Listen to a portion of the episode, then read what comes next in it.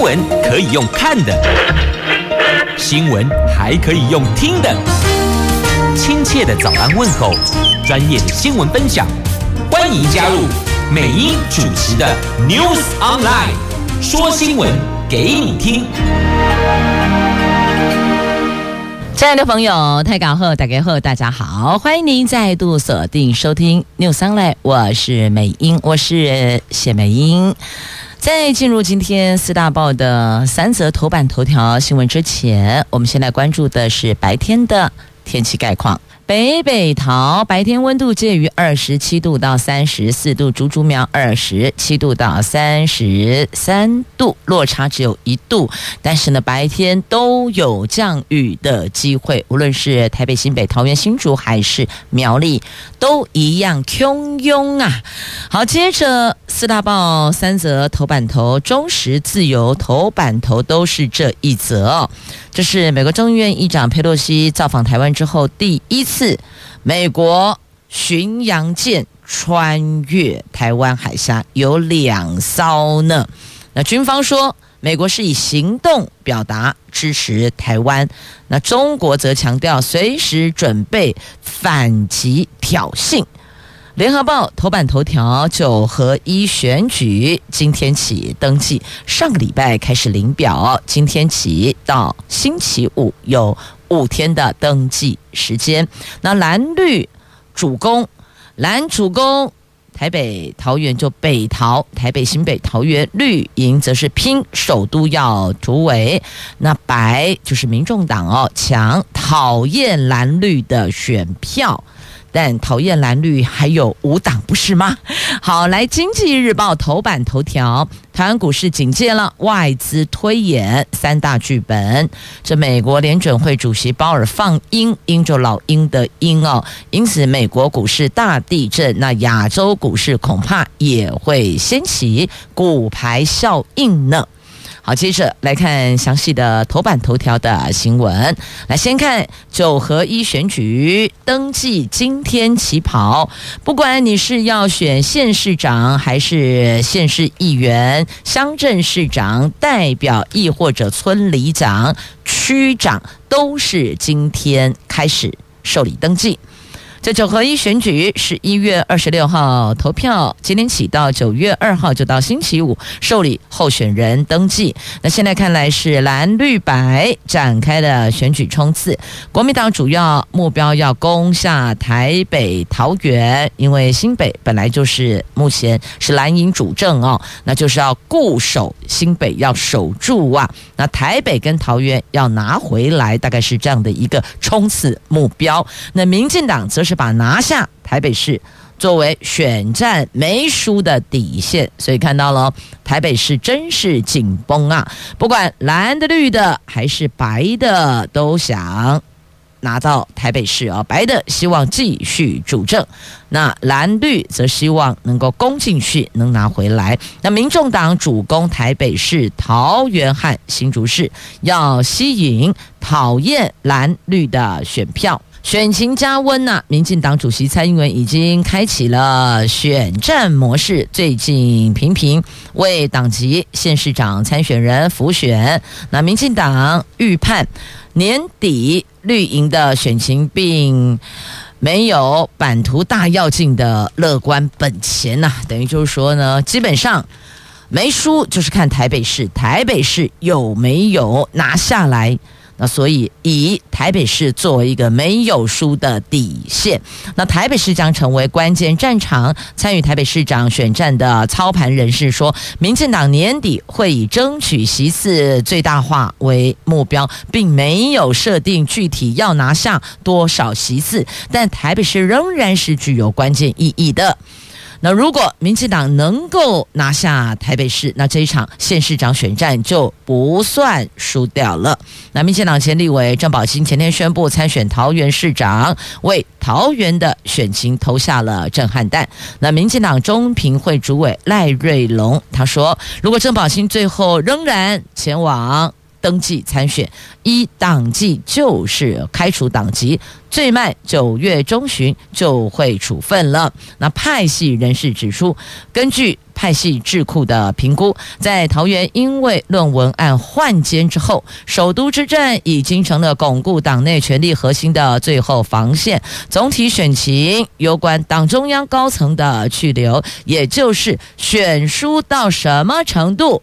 主席要下台负责，那目前已经开始出现了北市赢就不算输的说法，某种程度当然也凸显了绿营选情确实不容乐观，那可能也凸显了桃园这一席能否继续执政，现在恐怕也是没有那么的乐观，因此把底线放在台北市，台北市没有输。就算赢了，那么主席就不用因为这次的选举而负责，maybe 可能要下台，类似像这样的。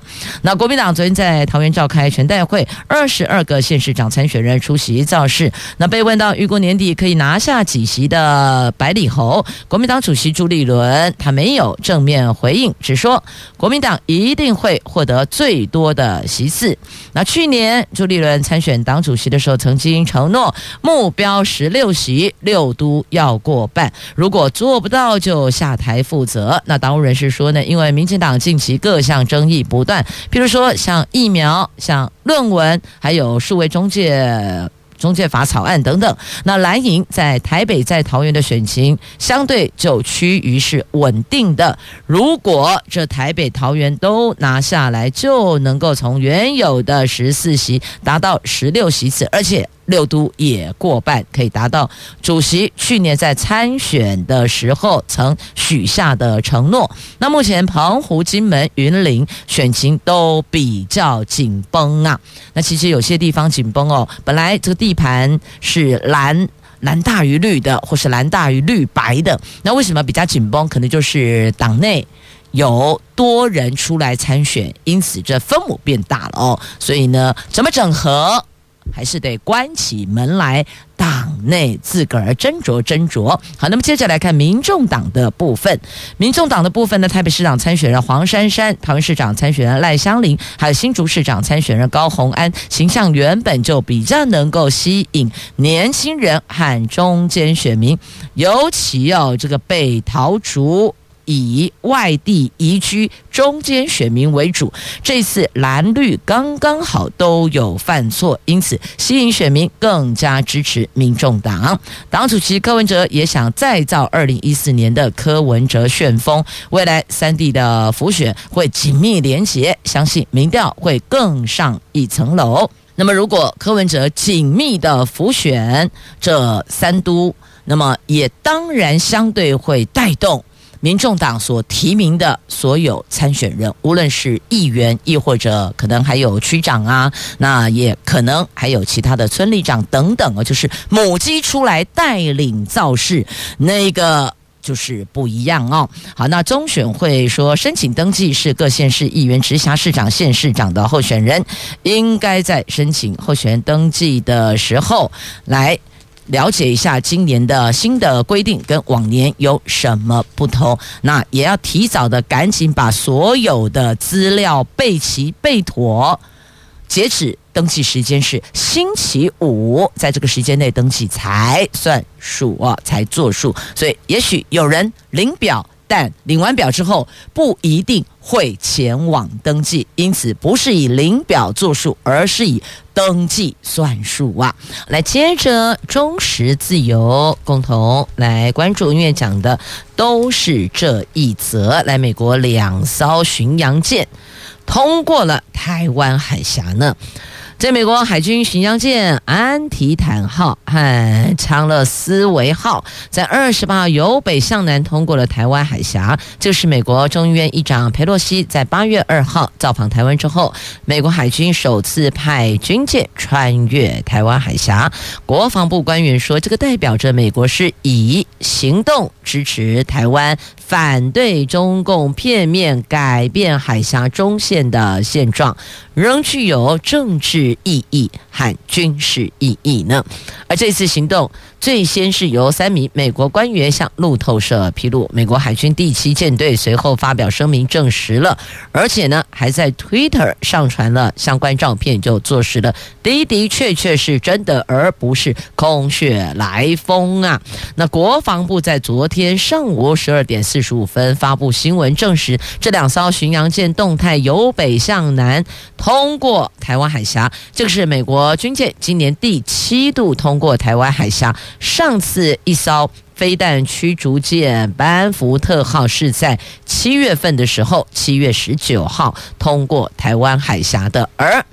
这中共的舰艇则是一路监看这美国到底怎么回事呢？我方则是跟监，等于就是呢共建的意思哈。你得讨情，温得奥比亚。结果呢，这中共一路监看哦，看到底你们在做什么？这国防部说呢，美国军舰通过台湾海峡南驶期间，国军是全程掌握周边的海域、空域的相关动态状况都正常。那美国军舰经过台湾海峡的时候呢，共军的东部战区新闻发言人施毅陆军大校说：“全程跟监警戒，一切动向尽在掌握之中。”因此，昨天台湾海峡超热闹的，真的，共建着中共的哦，中共的这个军舰一路监看美国，而我方则是跟着一起走。所以呢，昨天三方真的都很忙碌啊，昨天三方的军舰都很忙。那么，国防部昨天侦获有共舰哦，中共的共哦，这个舰艇的舰，军舰的舰有八艘次，那共机有二十三架次，其中七架次逾越了海峡中线，三架次侵扰了西南空域，持续的在台湾周边海域空域活动啊，所以等于也是充分掌握，要不然那个数字不会出来哦。这海上、空中。通通都有掌握，到底你过来了几次，进进出出了几次，我们这里都有掌握，都有记录。那我方和另外一位军方官员认为，中共在八月初军演派军舰到台湾东部海域。那那个时候看来的，他们派出来军舰是新的比较多，相对来讲，我国的海军舰龄比较旧。那共舰就中共的军舰，在这个部分是略占上风的。在东部外海没有中线，像台湾海峡，我们中间有个海峡中线嘛，东波外海是没有的。而中共又想控制第一岛链以西的情势下，美国方面应该考虑将已经除役或是准备除役的神盾舰，以象征性的金额军售给台湾，应付中共灰色地带的军事威胁，一如九六年台海危机，我方紧急向美国采购二手战车是一样的。所以看到了吗？看到了吗？夸丢呗！本来共建就这样子啊，就在那里啊，就这样子而已啊。它是时不时有了来飞一下，来休息嘞。那现在因为。美国的军舰开过来了，所以呢，他们一路监看，同时也表达了哦，这如果怎么样，他们必定会反击这样的挑衅行为。那你看到这里有没有一些触类旁通的想法呢？刚刚已经说了哦，这呃。另外一位军方官员认为，哦，我们应该要再跟美国采购这个他们即将除役或是准备除役的神盾舰，夸掉不？最后结论先排的就是要买这些舰艇啊、炮弹啊、战机啊，懂了吗？就是军售啊！所以这个时间点过来啊，到底他们是在为了做生意而来，大伙儿上阵来。走一遍，就按着套路来走一圈呢，还是到底怎么回事呢？这也产生了很多的问号。以前都会觉得说，哦，好感谢你哦，如何又如何。最后看到啦，哎，要跟他们买，他们准备除役的，或是这个已经除役的，然后他们除役就表示他们不用啦，没有要再用啦。阿米家坑一下嘛是坑呀，夸我像被个背起不，给 game 修几挂，就是这样子啊，所以。到底这是怎么个回事儿呢？是否应该也要说清楚、讲明白呀？来接着中时头版下方哦，连杰在节目上一段提到的有关我们的国防安全的话题哦。来看，在中国时报今天头版下方，这侵扰金门外岛的中共无人机，甚至还低飞接近我方的驻军岗哨，这根本就是千门打后啦。结果我们的反应是什么呢？军方就被轰软弱。哎，就红软弱两个字。好，来看一下，这个是金门烈屿地区哦。这金门烈屿就是小金门呐，哎，也是美英的故乡哦，半个故乡。妈妈是小金门人。这金门烈屿地区前天发现有不明的飞行器短暂掠过上空，经过比对，应该是大陆的民用无人机，甚至低飞到接近我方驻军兵棋图台与。战情挂图的刚少，昨天国防部说，现在起对无人机等这种飞航实体将采取适切的反制，但并没有说明将采取什么样的反制作为呀。那国防部发言人脸书昨天被民众留言灌到爆，大家说跨背对起呀。你完全没有说到底要怎么做，只有说哦，我们将采取世界反制，这不是很官方的回答吗？啊，到底你的世界反制内容是什么？哎呀，来家修来修去，不来不去，你就让他这样来哦？怎么可以这样子呢？如果今天来的这个，你说研判是民用无人机，你怎么知道一定是民用的？他说不定里面有带了什么镜头、什么画面，全部录影录下去了，不是吗？所以哦，哎，拜托拜托呀，这小金门跟厦门很接近呢，这用修水哎，就修屋啊啦，游泳就游得到了，拜托拜托，守护家门吧，这不是只有机场才叫国门哦，这么这么这么靠近的地方，也住了很多很多的国人百姓啊，务必务必拜托呀，这难怪会被轰了。然后再来连接一则。军中的离谱意外，好来看这个菜鸟士兵，因为近视没有戴眼镜，结果把长官当靶一枪打死了，这是不是超离谱的？到底发生什么事了？哦，好来看这个是发生在英国的。英国的威尔斯一年前有这个没戴眼镜士兵开枪打死一名老兵离谱意外，然后根据这一起案件的最新调查，这一名三十五岁的英国陆军中士去年被这个射击场就是安排了参与夜间的射击训练，夜间呢晚上哦，那负责现场安全监督的这一名长官跟。没戴眼镜的近视士兵，结果两者就发生了这个开枪误射的离谱意外，当场不治身亡。所以啊，这马吉武重要不？有，因此哦，在这个部分，军方当然有他需要去面对的这个问题啦，内部的问题，怎么会让近视的士兵夜间射击训练还不给他戴眼镜？又或者他因为某种因素没有戴上眼镜？执行这个操练的勤务的时候，这个责任该如何归属呢？所以这个区块当然也是提供给所有的，只要是跟配枪，反正你就是配有这一些可能会致命的武器的这些，不管是呃军警啊，好吧，军方还是警方哦，这些都要小心使用。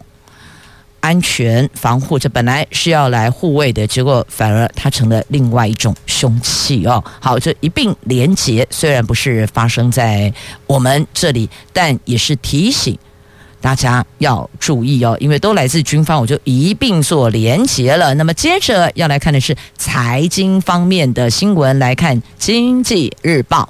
美国联准会鲍尔放鹰了，老鹰的鹰啊，因此美国股市大地震，恐怕亚洲股市也会掀起骨牌效应，但是现在还没开盘呢，八点零九分，很快很快就知道状况怎么样了。不过我们已经警戒中，台湾股市警戒中，在美国联准会再度出现鹰派，由鹰派来领军来主导了。引发了美国股市跳水重挫，多空氛围急速转空。市场关注星期一台湾股市等亚洲股市恐怕会因此受到冲击，外资圈更是高度警戒，趁着假日加班商讨应应的对策啊！所以你看，昨天其实已经有部分地区开始提早过中秋了，但是有。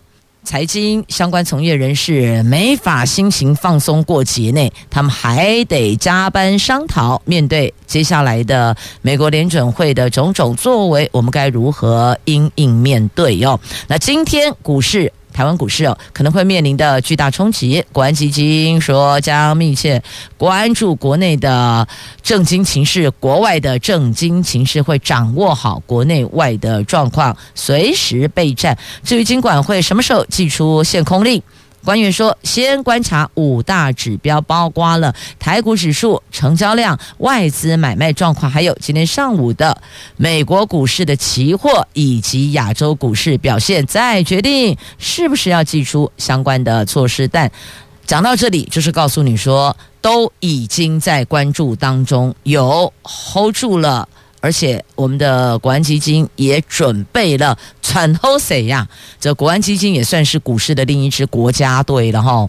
这不是只有这护国神山是国家队，这个也可以纳入国家队的，随时因应状况，我们备妥了不同的剧本，看到底丢哪一招出来，我们就接招啊。接着我们来看中时头版下方哦，有关我们这些疫苗采购的议题，这卫福部把疫苗采购资料封存三十年的争议都还没停歇。最近食药署又修改行政命令，明定机关署跟药商可以申请药品紧急使用授权使用，也就是 EUA。那药商的营业秘密资料可以保密。对此，立委和专家质疑。未来恐怕会有更多的疫苗跟药物的采购的资料被涂黑，无法监督啊，就没有要让你们看得清楚，就没有要让你监督啊，所以就这样子走啊，是这样子吗？那食药署则说，由于预告期内没有收到太多意见，所以七月二十七号公告上路。修法原因是考量国内已经有特定医疗器材专案核准制造及输入办法，为了分别管理，所以把原办法中的药物。改名为药品，而且参酌专家意见修正条文呐、那国民党立委陈玉珍说，卫福部最近才因为疫苗采购资料封存三十年引起质疑，现在又修法，不仅将申请人限制为机关署、药商，办法第四条还增订了对于药商的营业秘密资料应予以保密。这时间点不仅敏感，和修法目的还很矛盾呢。那譬如说，第四条载明准博，就是紧急授权使用申请的时候，得咨询专家学者或召开专家审查会议，并得公开学者专家的意见、会议相关资讯、会议记录或是药物核准审查报告摘要等等等。那这个在修法说明里解释，这是为了保障人民知的权利。接着，食药署又定定就增定了。对于药商的营业秘密资料应予保密啊，请问这两个到底有没有 有没有矛盾，有没有背道而驰啊？所以这个修法方向明显的跟修法目的两个是背道而驰，一个说应该要公开，另外一个说应该要给予保密，这到底是什么呢？好，来听听看。这专家学者的看法，中华民国防疫学会的理事长王任贤说，食药署这次修改法规最大问题在于同意公务机关机关署能够提出申请，未来会不会让特定厂商以为只要跟机关署搞好关系，就什么都能够获准使用了呢？所以他怀疑很大几率是为了购买疫苗而设，毕竟疫苗是用国家预算购买，这一块的利益太大了。那中国医药大学附设医院感染管制中心的副院长黄高斌说：“对于国内没有药证的药品，特别是国际间还没有认证的药物，我们都要特别小心。这些药在国外做了多少人的临床试验？如果参与人数很少。”条就说很安全，以这个为由核准专案制造跟输入，恐怕会增添国人用药的危险性呢。那像过去我们买不到新冠疫苗的时候，核准高端疫苗专案制造，这或许合理，但现在政府都已经可以买得到疫苗了。而且高端获准的专案制造也已经一年了，高端的紧急授权使用照理说就该失效了。这次修法可能会让更多类似的情形上演。他认为这个有点太过危险了。好，所以回过头来，请问亲爱的朋友们，听到这里，您的看法是什么呢？您认为呢？好，接着我们来看联合自由头版版面的新闻呢。来看联合报头版下方，这基隆护海公投案是否被批拖延？他们报请中央才是。民间团体炮轰政府对台电开绿灯，对人民开红灯。这台电规划基隆协和电厂转型为燃气机组，并且以填海造陆的方式新建第四天然气接收站。地方发起的基隆首个地方公投叫做护海公投，提送基隆市府审核，但最近基隆市府却回文表示。仍存有诸多疑义，所以无法决定，将报行政院认定是否属地方自治条例哦。那发动公投的团体则批评，他们团体叫做守护外木山行动小组，批评基隆市府刻意拖延。今天将前往行政院抗议。那公投领衔提案人基隆市议员王醒之说：“如果行政院跟基隆市政府最后用行政手段联手封杀这一项公投，基隆的民意将会透过个别的方式展现，并且绝对会在九合一选举付出代价，不排除升级为全国性的公投。他们主打政府对台电开绿灯，对人民开红灯啊！”好，接着依旧跟这个能源有关来看，《自由时报》头版版面，这是离岸风电哦，这个。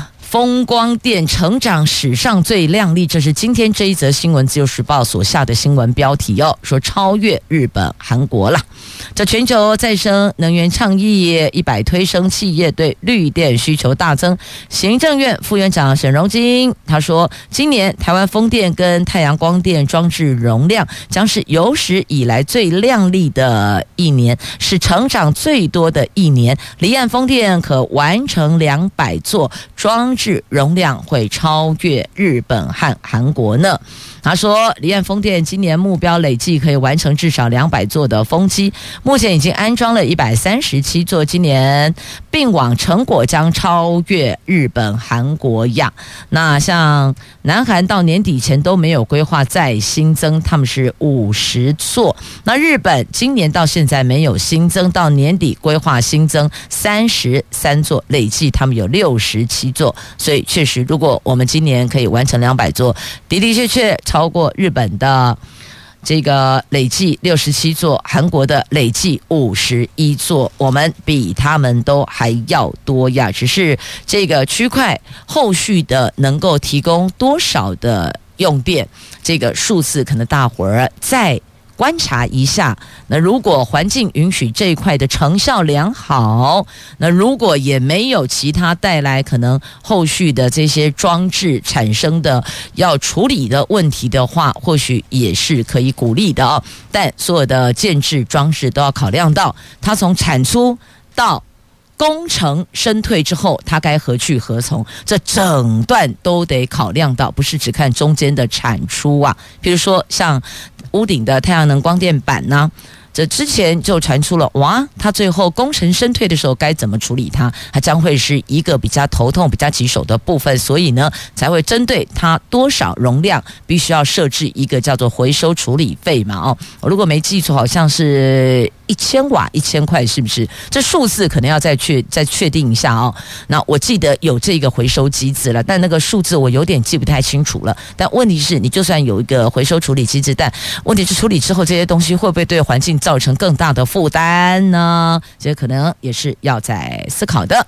好，那么接着再来看《自由时报》头版下方有这个自强外役间的逃犯躲六天被抓了哦，他返家探亲脱逃被通缉。好，现在媒体用脱逃这两个字，之前叫做逾假未归。你看，哎，逾假未归跟脱逃还追踢差得很呢，但有时候就会大玩文字游戏呀。不过因为日前发生了林姓五案，所以呢，现在针对这个脱逃外役间的逃犯呢，现在是就盯紧哎，就是要抓人呐、好，这个是在今天的呃《自由时报》的头版下方有做的新闻报道。来，接下来。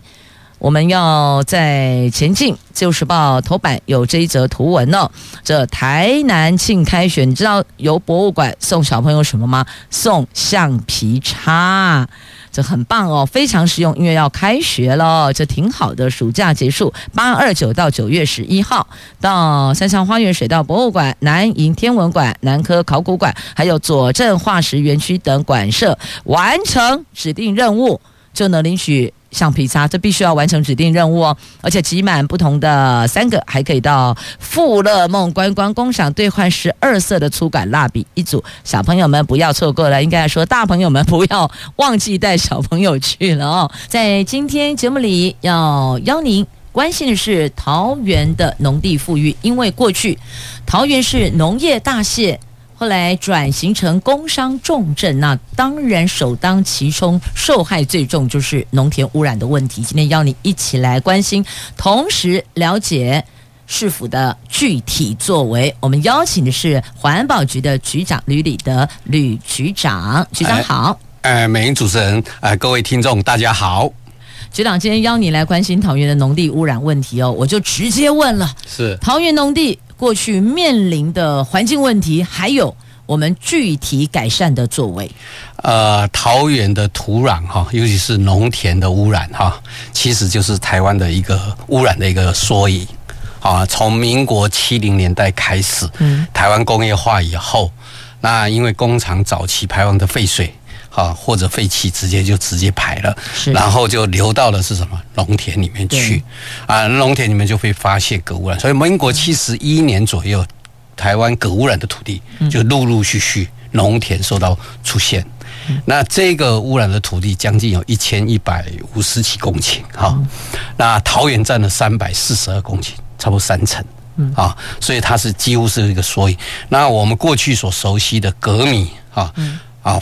外流的事件，好，就是说基利化工、高银化工，啊，这些都在桃园，嗯，好，所以早期从七零年代开始啊，我们碰到的污染的问题啊，一直到一百一十年，这四十年哈，我们从没有管制的法规到有管制的法规，然后再没有整治的法律，然后一直到有整治的，然后也开始要污染者负责负责的角度一起。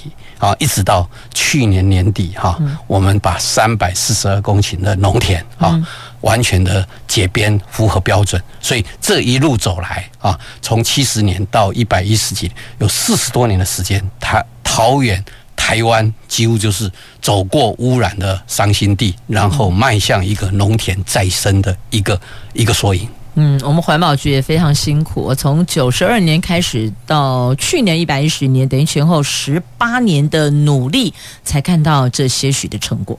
那因为这个地方哈，污染者一定要付费，嗯啊，这个负责是啊，这个过去我想在全世界也都如此，嗯啊，在农田也是如此，嗯，所以为什么？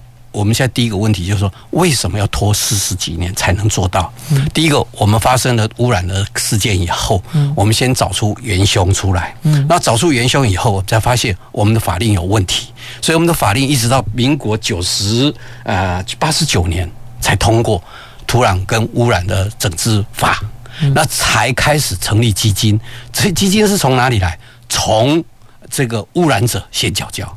所以缴交了之后，累积到一定的程度的时候，所以刚才主持人所讲，民国九十几年才开始大规模的整治。好，所以这个案子啊，我们这个案子是也坦白讲，也不是环保署的预算，就是污染者缴交的土水基金，嗯，然后由土水基金开始给各县市，这也没有什么中央地和呃中央跟地方的配合款的问题，就百分之百由这个基金。来处理啊，来来来执行。所以在过去哈，我们将近花了十几年的时间，嗯，啊，就是陆陆续续，我们大概申请了大概十亿元左右，是那把三百四十二公顷全部都啊整治完成，然后解编。好，这个第一个我我特别强调，这个都没有用到政府，不管是中央或者地方的预算，嗯，这个钱都来自于土水基金。这土水基金从哪里来？就是从我们可能污染的潜势的厂商先先收起的钱，然后来负担，这个才落实污染者负责的一个一个概念。嗯，这就是中央跟地方市府和市民共同努力，才在这几年有明显的越来越好。那当然还可以继续的更好。那。环保局也有向环保署争取了桃园市农地污染源头预防管理计划。那请问局长，这计划预计可以达到什么样的效益呀？那全台湾哈，我再补充说明一下，全台湾我们哈三百多公顷是全台湾第二个多，那第一个多的是呃云林，那云林啊就是彰化，对不起彰化，彰化它它多的是电镀厂。它跟我们的情况比较不一样，它的电镀厂几乎是集中的，集中在一起，所以他们呢把这些电镀厂都迁走了以后，污染的源头就解决了，所以整治完了就可以解决问题了。那我们台桃园呢，它是一个什么？分布在整个流域里面，比如说我们的呃南坎溪，嗯，好，甚至我们老街溪都有，嗯，好，那流域呢，它可能在上游也有，中游也有，下游也有。哦，这是这个农地，我们三百四十二公顷是几乎是点状式的分布，所以我们现在花了将近十呃十几年的时间，花了将近十亿元，这种点状式我们现在控制了，可是问题是源头源头还在，所以我们蛮担心哦，会可能再复发。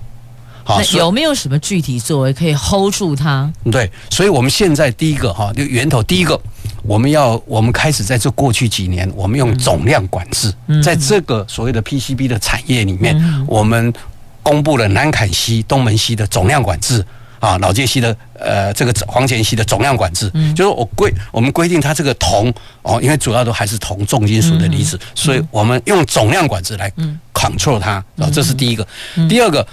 因为我们的 PC 板或者其他的产业，我们是形成聚落，我们将近台台湾将近百分之七十左右的聚落都是集中在我们桃园啊哈，所以我们的总量可能还是不太够，所以我们又跟环保署继续争取一笔经费，就是说这个完了以后，如何不要再防止复发？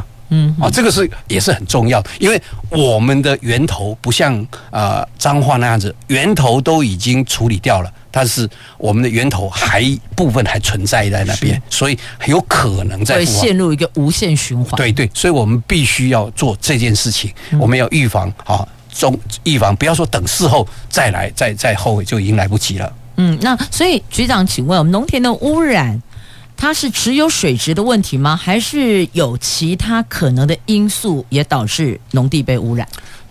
因为我们的我们的介质哈污染物质，嗯，第一个都是透过水去把它啊工厂所排放的这些重金属，大部分透过水去把它带，那水呢带到我们的灌排分离里面去哈灌就透过灌灌排的灌排的这个渠道里面，就直接到我们的农田去。好，这这个就是我们过去啊所碰到的问题啊。那这个啊，就是透过水，所以农地的污染大部分是重金属的污染。嗯。然后也还有一种，我们农地的污染也有一些啊，像工厂，农地污染比较少，呃，工厂可能还比较多一点，像地下水的污染，像 RCA 啊那种地下水的污染啊，那种就是比较，因为它的污染物质会会一直往到地下水去，是。所以我们。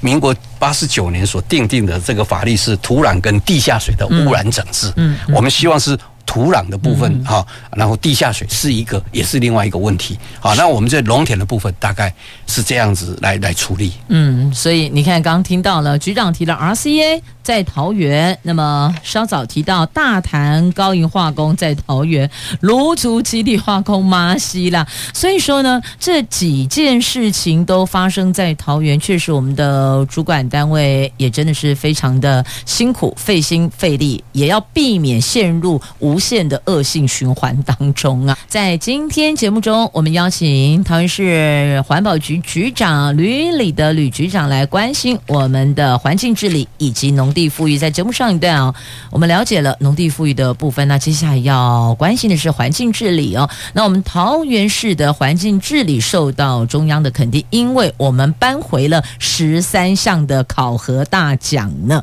所以接下来邀请吕局长要来聊的是桃园市的创新作为。我们先来欢迎局长回到节目现场，局长好。哎，是主持人好，各位听众大家好。好，请局长就。我们拿到了这十三项考核大奖所做的创新作为。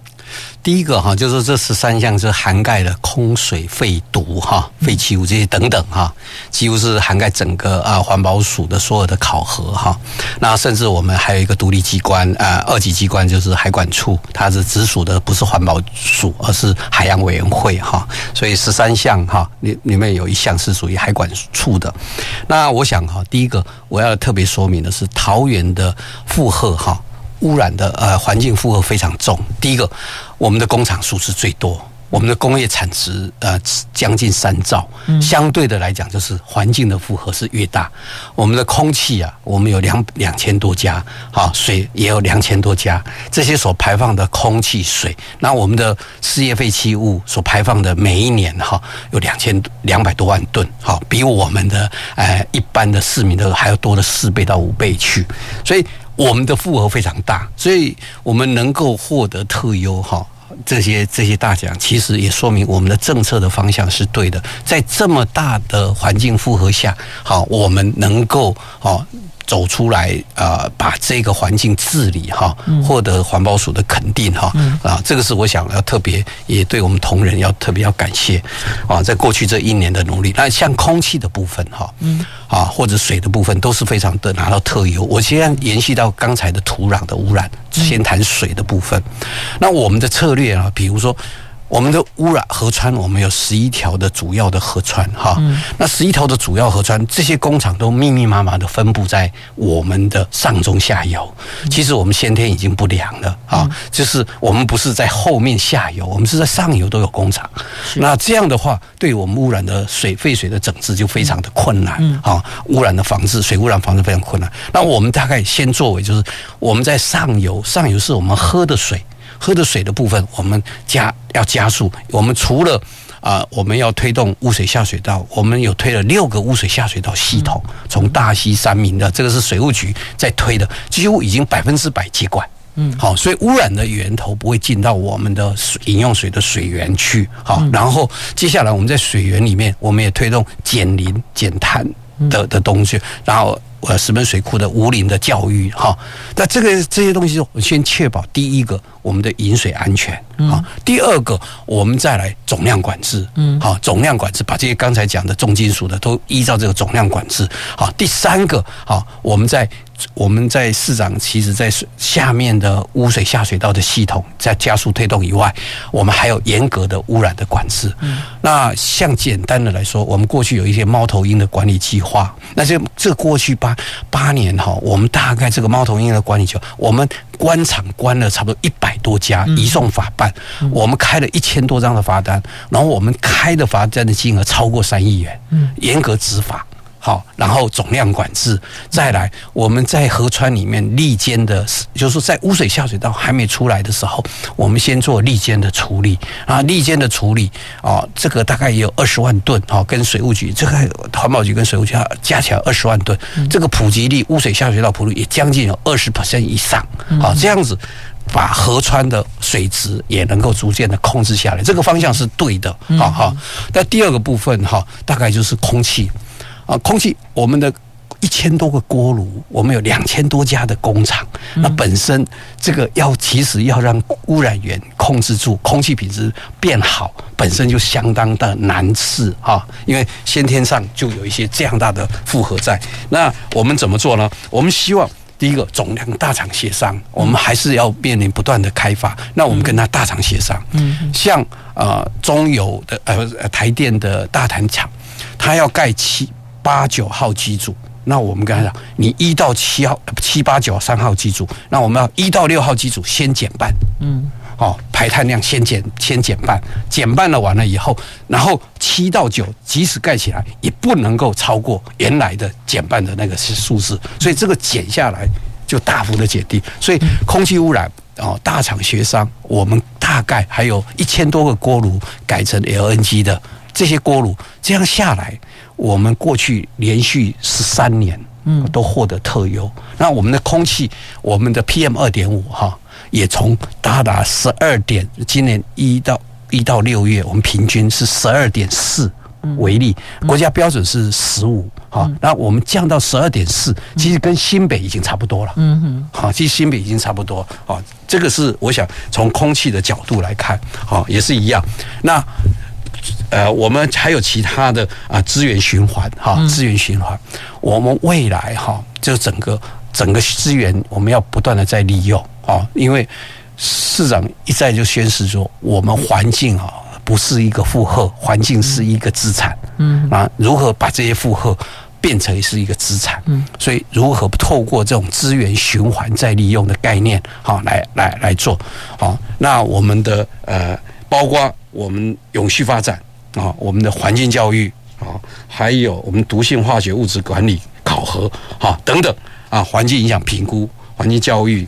考核这些都是获得特优好，那我想从空跟水，其实我我我只能说，我们在这个大环境是对我们先天不利的啊，不是像花莲啊、像屏东、台东那样子，它本身的空气本来就比较好，好，所以本来反映在我们的空气品质啊的的表现上，我们过去 AQI 啊就是空气品质哦小于五十就是好的，好的好的部分。我们现在是六度最高，嗯，好的空气是六度最高，那连续三年的平均是已经是三点四，我们今年已经到了十二 PM 二点五，已经是十二点四，降下来哈，这个都低于国家的标准值了，是，嗯哼。好，代表呢，我们环保局在这个部分真的很用心。那陈如在节目上段，我们特别提到了，好不容易富裕了农地，又怕它陷入一个无限循环，又被污染。那同样的问题放在这里，请问局长，我们要怎么来延续作为？好，未来哈，就是我想第三个问，第二个问题就是很重要，就是我们未来怎么办？哈哈，啊，未来我们最大的挑战还是减碳。嗯，所以我们现在的政策是减污跟减碳要一起去思考。啊，我们的我们呃桃园市政府的永续委员会刚刚通过了我们二零五零年跟二零三零年的减排路径图。嗯，好，正式宣誓，正式长宣誓百分之四，我们要降百分之四十啊，在二零三零年，然后二零五零年我们要碳中和。那减碳呢，要跟减污一起来思考。嗯，我们一起来做。那我们的规划就是说，我们现在大概每年排放三千万吨的二氧化碳。嗯，那如果要减到四十，我们要减一千两百万吨。如何减一千两百万吨？好，这个是个课题，我们要要面对。那我们怎么减呢？我们看一下我们桃园，第一个我们要先减煤。嗯，我们的煤大概一有四百万吨。嗯，四百万吨，然后我们煤。使用的大部分都是气电共生厂，是。那过去他们不但是使用煤就排放 PM 二点五，嗯，那我们希望能够把减煤跟减碳合在一起。我们在二零三零年把煤去去除掉，然后用 SRF 或者木质燃料来作为替代，所以我们可以减六百万吨，然后再加上我们减碳批排放系数再减六百万吨，我们在二零三零年可以减碳到百分之四十。嗯，好，这个是我想我们的路径图已经通过桃园市政府的永续委员会啊。是，当然这个部分也需要所有的地方百姓、市民跟政府共同来努力，迈向近零碳排的目标前进。这单靠环保局是没有办法达标的，是所以所有的市民头家嘛都要修就到顶来，随手做环保，养成更好的一个。我这边呼吁一下，这个减碳呢，就是减减能源。啊，所以节能源要怎么减？就是大家随手关灯，是随手关灯，对大家讲减电，嗯，也可以什么减碳，是节约能源。嗯、好，今天谢谢环保局吕李德吕局长跟朋友们聊了一下环境治理，还有桃园的农地富裕的问题哦。只能说环保局辛苦了，也请所有的市民朋友要能够感受到我们政府的用心，共同呵护爱惜咱的这片土地。谢谢吕局长，好，谢谢美英主持人，谢谢各位听众。谢谢朋友们收听今天的节目，我是美英，我是谢美英，祝福你有愉快而美好的一天，我们下次空中再会了，拜拜。